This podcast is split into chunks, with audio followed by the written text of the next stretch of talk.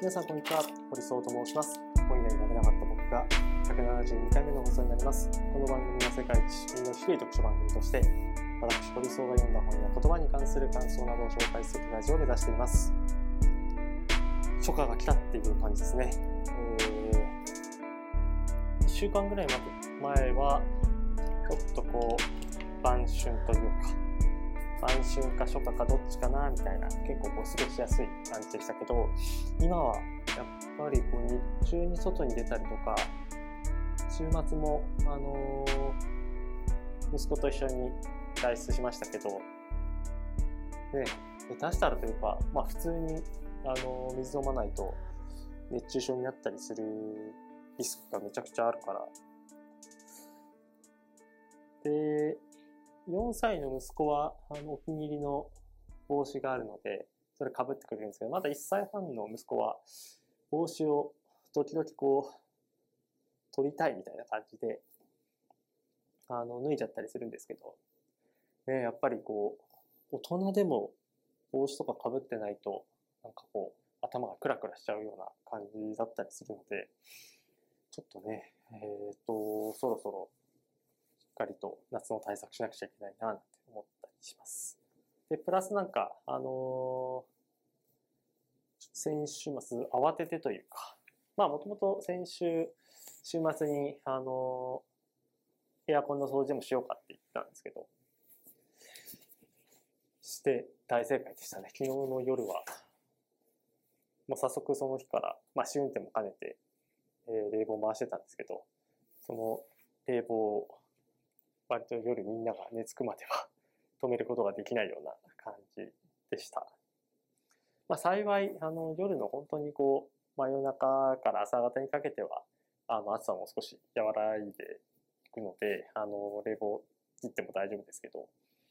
まあ、もう本当、なんだろう、2週間も経たないうちぐらいに、あ夜もこう、つけておかないと厳しいなっていう感じになっちゃうんじゃないかなっていうふうに思いますって。まあ6月、まもなく6月ですけど、梅雨の季節にもなってくるので、個人的には自転車にあの乗ってコワーキングスペースに毎回行ってるので、まあ梅雨の季節はちょっとこう、あの、自転車が濡れたりとか、まあそもそも自転車が乗れなくなったりっていうことがあったりするので、その辺の見極めがちょっとしんどかったりするんですけど、まあまあ風邪とかひかずに。あとはね、コロナもかなり落ち着いて、えー、っと、グリーンルームフェスティバルとか、えー、森道、森道町市場でしたっけ？すごい適当だな。あのー、国内の、えー、フェスがやってたりしてたようで、えっ、ー、と、なんかこう、本当はサマソニーとかも行きたいんですけど、なかなかこう、時間とか合わないし、気分もね、あのー、もうちょっと、本当はね、サマソニーリバティーンズ見た、めちゃくちゃ見たいんですけど、少しぐっと我慢して、えー、一旦はこう仕事に専念しようかななんて思ったりしているところです。まあでもね、こう夏はやっぱり、まあ今年も多分、特にフジロックとか行かないですけど、やっぱこういう時期になると SNS があの、結構こう、ざわついたりするので、ああ、いいなぁなんて思ったりはするんですけど、割と、あの、近場でこう楽しい、えー、イベントもたくさんあったりするので、まあそういうものをね、こう、見出してじゃないですけど、日常空間もいいんですけど、あのー、そこにこう、頼るというか、行くのではなく、こう日々の小さな楽しみもえ大事にしていきたいな、なんて思う今日この頃でございます。はい。ということで、えっ、ー、と、今日はですね、えー、桜木志乃さんのホテルロイヤルという、えー、作品を紹介したいなと思っております。この本は、あの、映画のホテルロイヤル、女優のハールさんが、えー、主演の主人公、マサヨというキャラクターを演じましたけど、が2020年公開かな。で、ホテルロイヤルは、あの桜井さんが、えー、と、2007年とかかな。2013年か、2013年にホテルロイヤルで第149回直木賞を受賞したという、そういう、えー、作品で、あの僕もなんか単行本一回買ったんですけど、あの読まずに、えー、ずっと積読していて、で、えっと、映画を先に見たんですよね。で、映画見て、で、ここの表現とかってどうなってるのかな、みたいなのが気になったので、えー、原作の方も、えー、読み直してみました。映画の方は、あの、ノートとかにもいろいろ書いて、あの、なんだろう。いい感想もあれば、あの、ちょっとここの部分をもうちょっとこうじっくりやってほしかったな、みたいなことも書いたり結構その、なんだろう、こう多分、ホテルロイヤルとかは、あの北海道のこう釧路が、えー、舞台になっている作品で、えっ、と、まあやっぱりこう北海道という土地柄もあって、うん、時間軸みたいなところはこうゆったりと、なんかその、なんだっけ、えっ、ー、と、伊谷幸喜さんのホテルを、えー、宇頂天ホテルか。宇頂天ホテルはすごいバタバタ劇みたいな。これは多分東京というかこう都市部のこうホテルを、えー、舞台にしたので、まあそういう、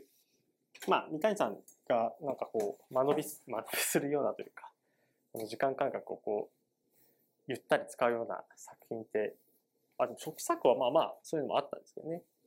まあ結構そういうこうバタバタ劇みたいなのが割とこう得意な方というか、最近はやっぱね、こう、その大河ドラマとかもそうですけど、結構こう、ストーリーを動かすような脚本するなぁなんて思ってますが。えー、ホテルロイヤルに関しては、まあ原作もそうですけど、割とその、原作は、あのー、7本の、7つの短編で構編されている作品です。で、映画は、えっ、ー、と、その7本の短編を1本のストーリーとして編み直すような構成になっていて、なんかすごい、えっ、ー、と、ホテルロイヤルの、えー、竹正治監督が、あの、律儀に7つの短編を全部繋いだなという。なんか、僕だったら7つあるうちの3つか4つぐらいでこう 絞るかなとかって思っちゃったりするんですけど、まあもちろんその、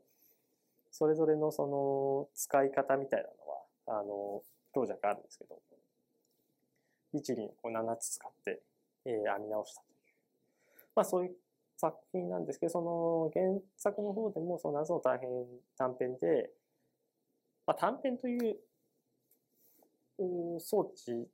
だからこそですけど、そんなにこうストーリーをあのたくさん起伏させないというか、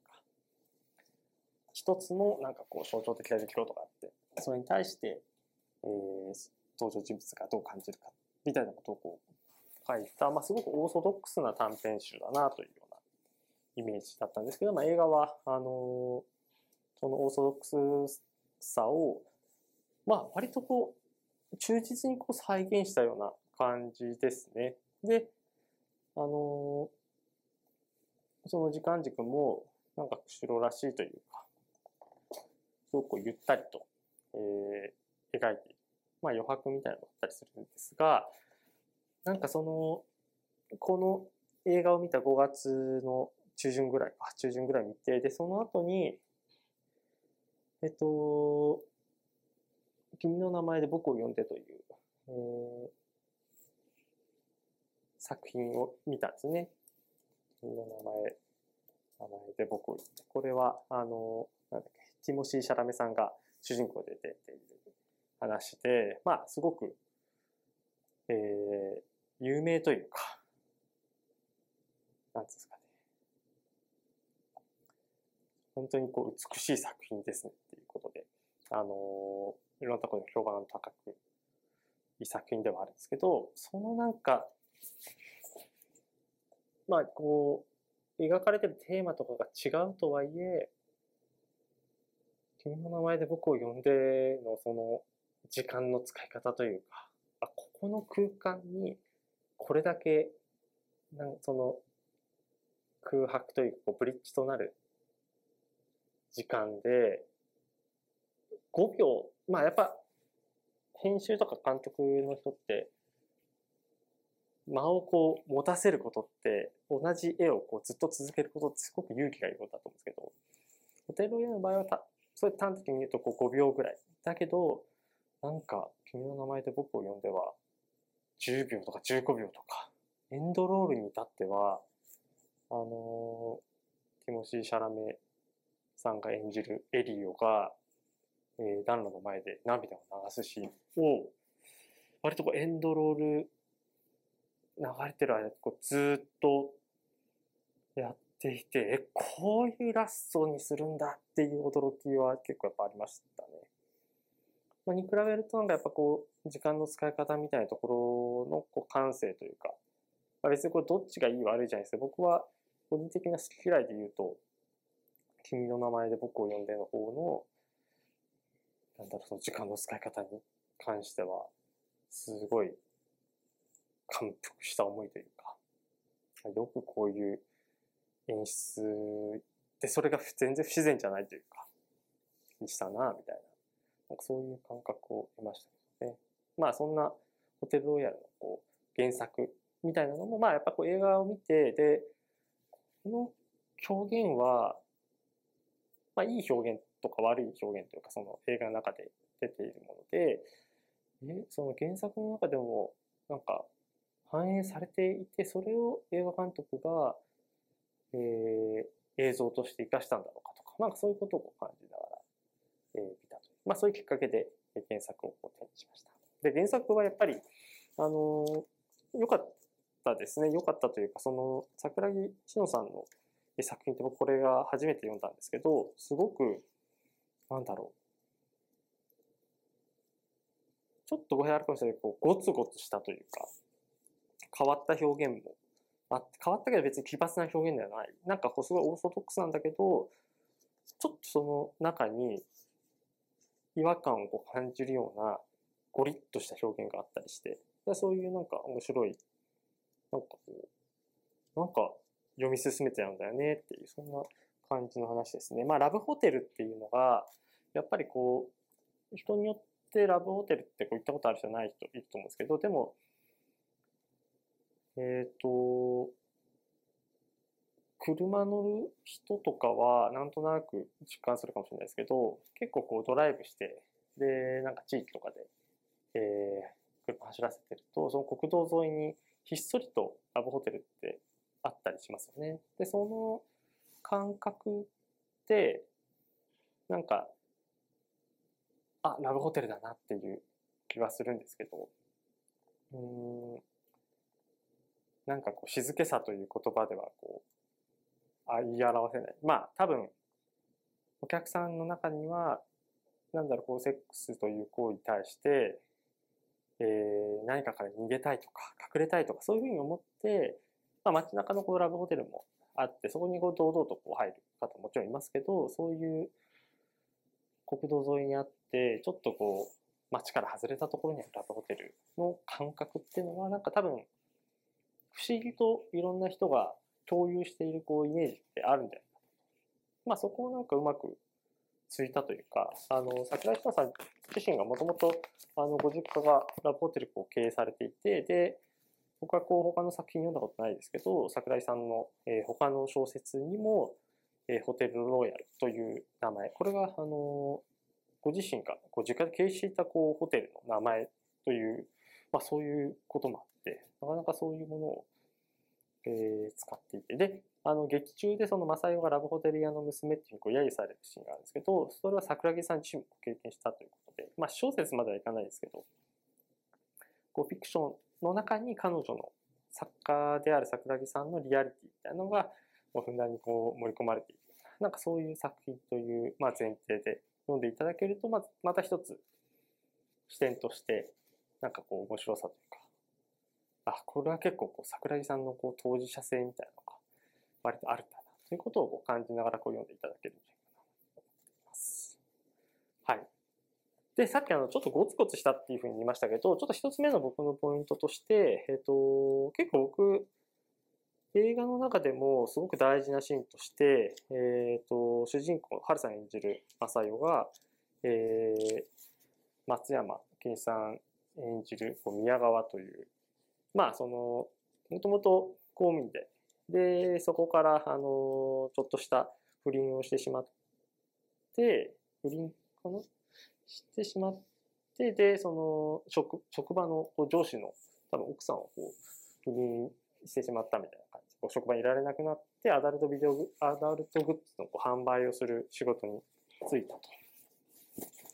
で、その二人が、あのホテルローヤルという、えー、ラブホテルを もう閉じると。閉じるときに、えっと、在庫、えー、宮川にこう引き取ってもらうという場面で、正代が宮川に対して うん、まあ、そのアダルトグッズで遊ぼうと、まあ、単純に言うと、こうセックスをしようと誘うというシーンですね。で、まあ、正代はこの映画ではすごくこうクールなキャラクターで、で、前作の中ではちょっとこうクールというよりドライ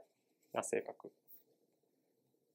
言葉遣いのなんかこうやり方忘れちゃうくらい久しぶりなんだ悪いけどみたいな。なんかすごい、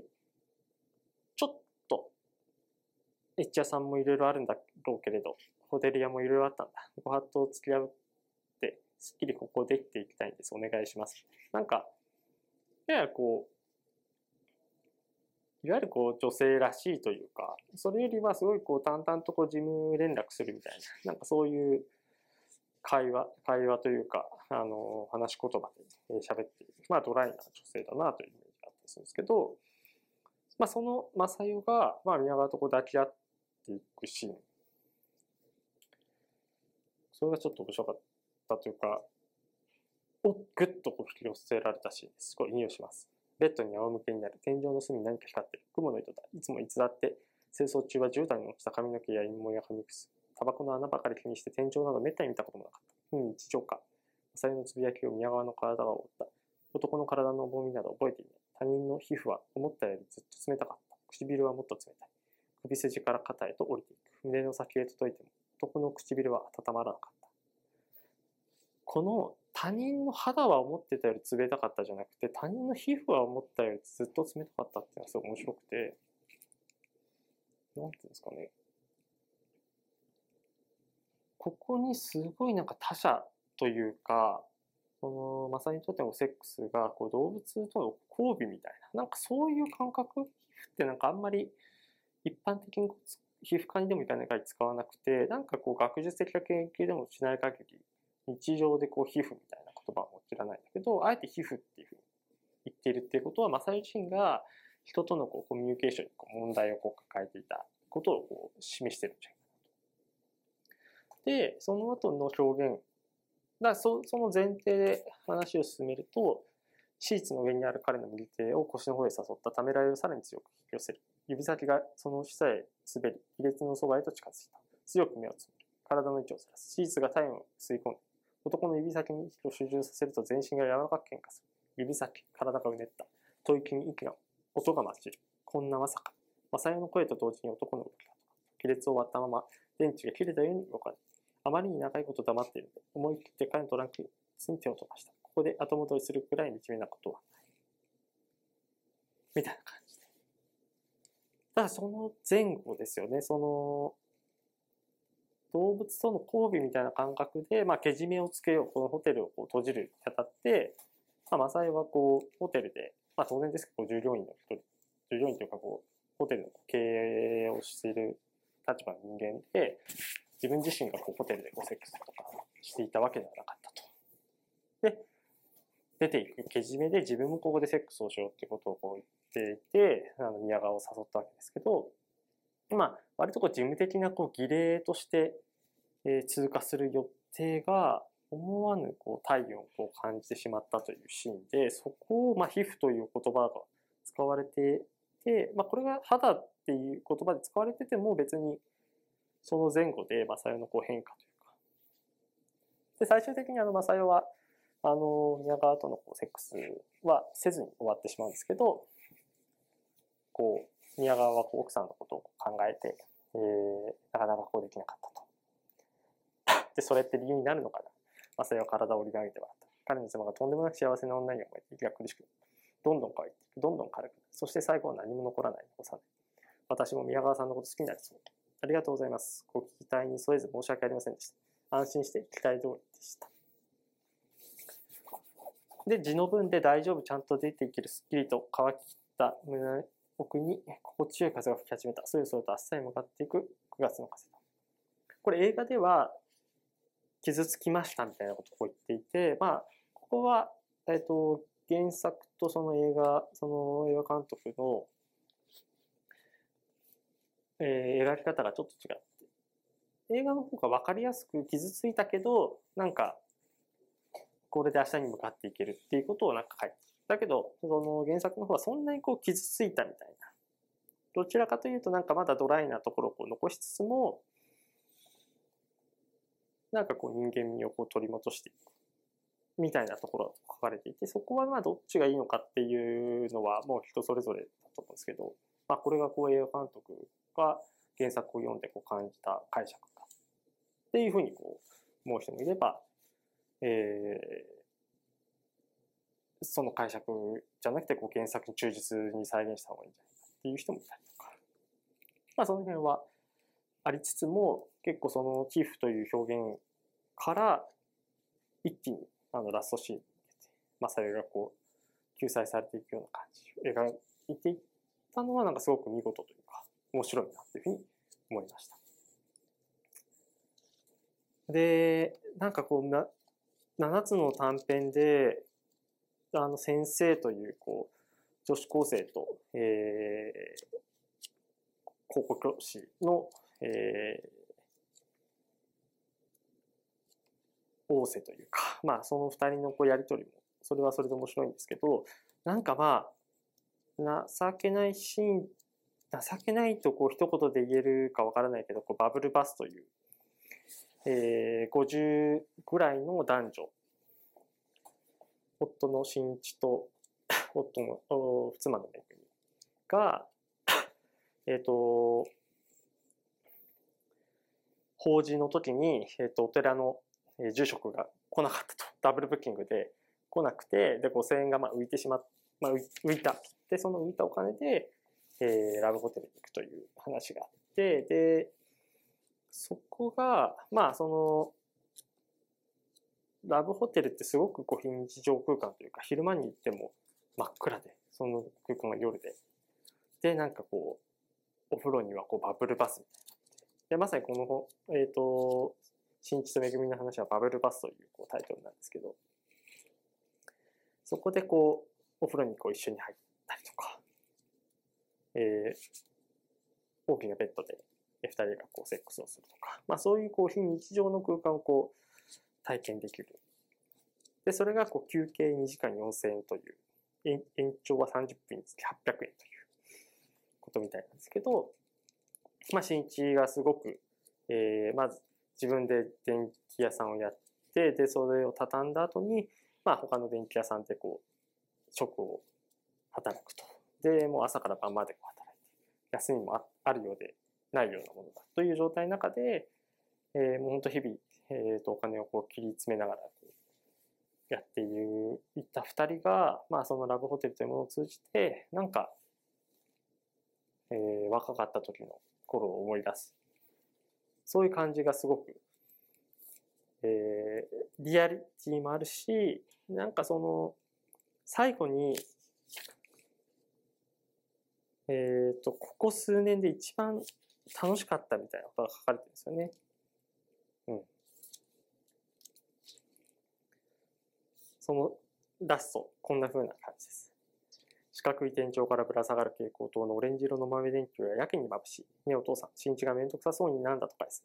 今日さ、信号の向こうのセイコーマートでパート募集してるのを見つけたんだ。だからなんだって働いてみようかなって。めぐみに思いつく限り前向きな言葉を並。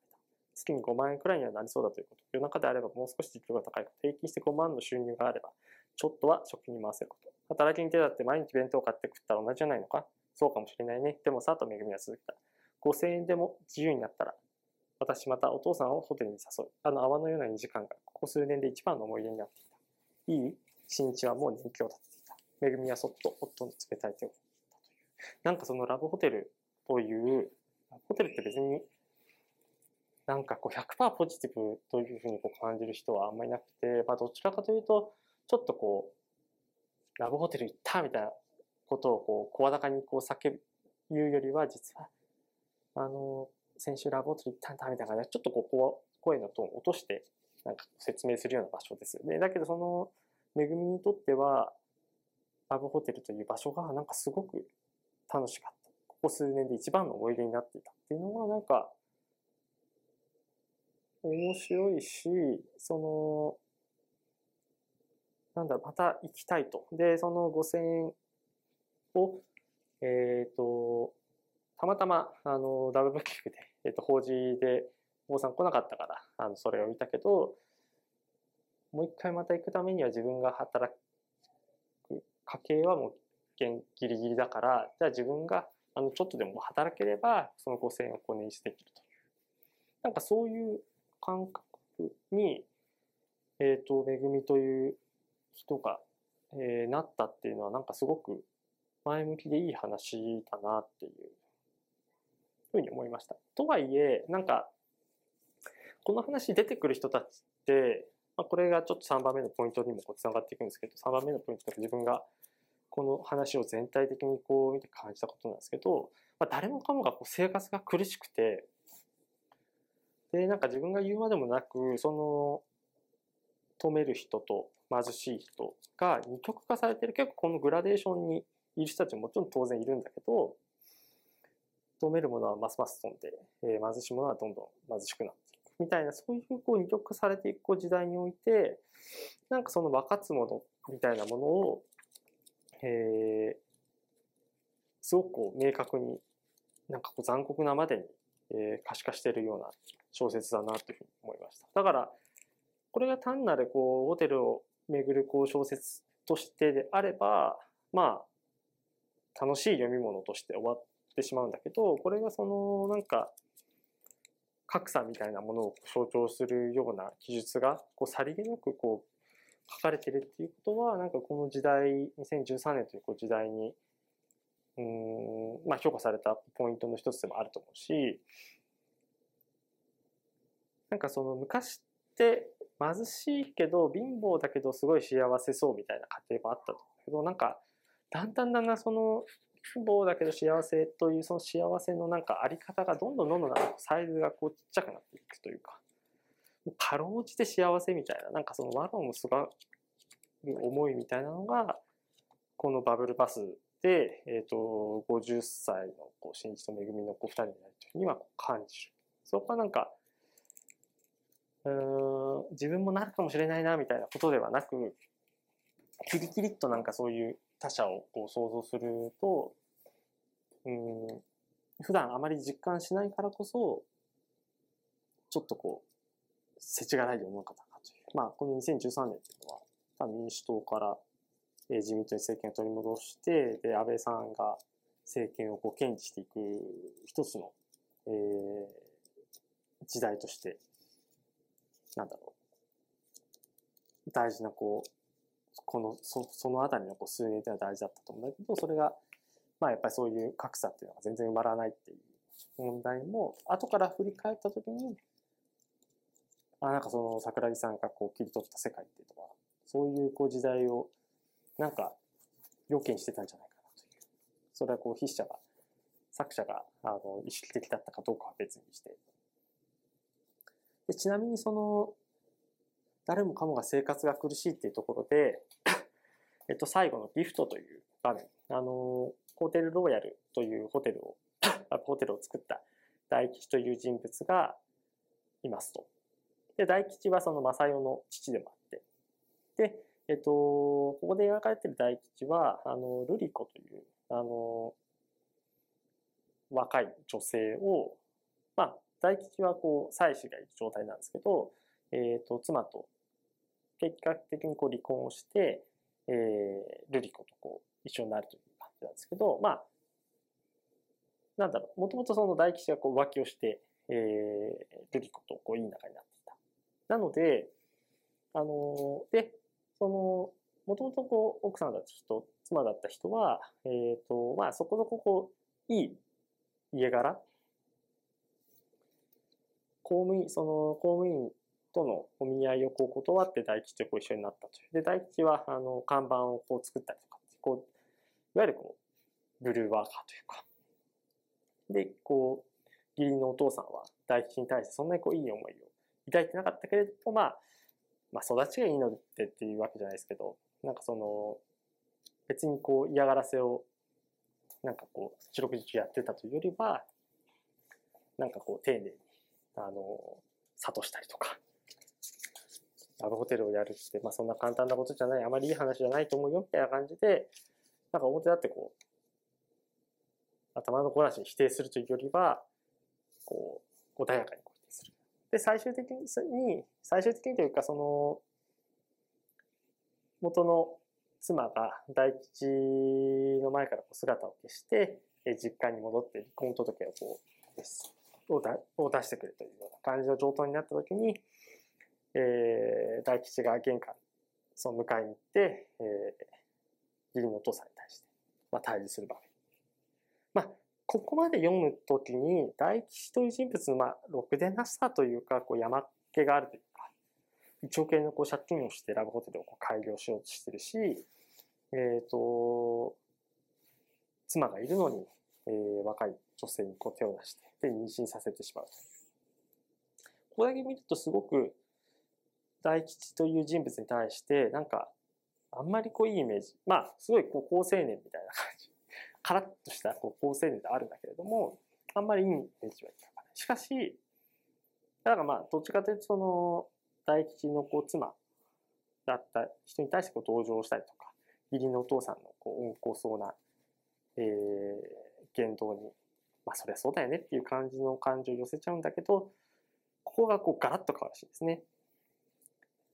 すみません、この通りで合わせてもらえませんか大吉君、印鑑をしただろうもう十分じゃないのかな俺、印鑑を好きはないです。てっきり離婚届のことを言ってるんだと思った。そんなものは丸めてゴミ箱に放ってきた。離婚する気などはない。肩に商売、片手に家族、片手にいることは官房。すべて背負っていくと決めたんだ。えー、いや、僕が言ってるのは、契約書も交わして後も来たんだろうと。うちの娘はラブホテルの経営者なので自分には無理だと言ってるんだ。すまないね。あんな息子をよく昨日まで面倒見て感謝してる。だからもう帰ってくれないか。岐阜が深々と頭を下げた。大吉は今年2度目の土下座をした。ということを書かれていて、すごいこう紳士的になんかその義理のお父さんが、まあ大吉とこう接しているように見えるんだが、ここからですね。ここは一つ許してもらえませんが、必ず幸せにしますから、あいつらを幸せにできるのは俺しかいないんです。埋め込まれたレンガに頭をこすりつけた。大吉君、慈悲深い声が上から降ってくる。で、ちょっと注力します。岐阜が笑いながら大吉を見下ろしていた。もう終わりにしようよ、こんなことは。お互いにとって何もいいことなんかないんだよ。昨日ね、うちの娘を君と同じように土下座したよ。いつからこんな芝居じみた女になったんだろうって情けなくて泣きたくなった。心底腹が立ってるよ、僕は。手形に犯行をすりに離婚届にもして、さっさと出しなさいよ。幸せにするなんて無責任な言葉どこで覚えたの？そんなもの生活をちゃんと支えてから言いなさいよ。幸せなんて、ね、過去形で語ってなんぼじゃない。これから先のことは口に出さずに、黙々と行動で証明するしかないんだよ。君を見てるとね、僕はいつもヘドが出そうだったんだ。岐阜の突っかけサンダルが大吉の左肩を蹴った。勢いでエントランスに尻餅をついた。心底腹が立って怒りにした男の顔はどうしても笑ってるようにしか見えなかった。玄関の引き戸が勢いよく閉まり、内側から鍵をかける音がした。ここすごいっすよね。ここもすごい。てか、ここのシーンはなかったです、映画では。いやなんかこれは短編にしかすることができなかったんですよね。やっぱこの物語がそれぞれであるっていう。だから一本の物語にするとき、こういうこう強いシーンって、やっぱり、えー、カットせざるを得ないんだけど、一個の物語にしちゃうと、短編だとここが一つのこう見どころとして設定まあ短編の強さ、凄さっ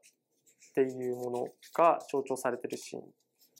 で、この義理のお父さん、まあ、あの、娘が不幸になってで、あの、まあ、義理の息子というか、あの、結婚した相手が、あの、別の若い女性と一緒になってしまうみたいな、そういうシーンの時に、まあ、どっちかというと、こう、被害者というか、かわいそうな立場に立つんだけど、この義理のお父さんのこの行動と言葉ってなんかすごく相手をこう見下していて、すごく長い間見下していたというか、その邪悪さ、こう、別に加害者じゃないんだけど、その見下している感じっていうのは、なんかすごく心にうっと、なんかこう嫌な、あの、感情はなんかこう湧くような、なんかそんな場面だったなっていうふうに思います。僕は、君を見てるとね、僕はいつもヘドが出そうだったんだっていう子だから、もうずっとですよね。今ヘドが出てるってことじゃなくて、君を見てるとね、僕はいつも、僕はヘドが出るよ。じゃなくて、いつもヘドが出そうだったんだっていう。まあ、こう小説のこう凄さというか。で、しかもそれが笑って言ってたっていうのはすごいですよね。いっそ憎んでてもくれた方が、に睨んででもくれた方が救われる。って言ってたのが、笑ってるということなんで、まあ、それはなかなかすごいですよね。あ、これはまあ違うか。息子じゃなくて、あ、義理のお父さんじゃなくて息子か。まあ、いずれにせよこう、笑ってるっていう。で、最終的にその、まあ、結果、あの大吉は瑠璃子と、えー、再婚することになるわけなんですけど、まあ、まあ、それで終わるんですよね。で、こう、ホテルローヤルっていうものをこれから立ち上げるぞっていうのが、まあ、あの、この短編集の締めなんですけど、えっ、ー、と、冒頭のところ、シャッターチャンスや、えー、本日書いて、あシャッターチャンスやこうエッジやとこで、えー、書かれている通り、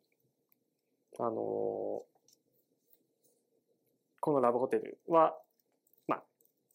お金はこう入ってくるけど、もともと借金をしているし、経営的にはこう日の車で、必ずしもこう幸せなこう結末を迎えなかったっていうことがまあ象徴されるんだけど、まあ、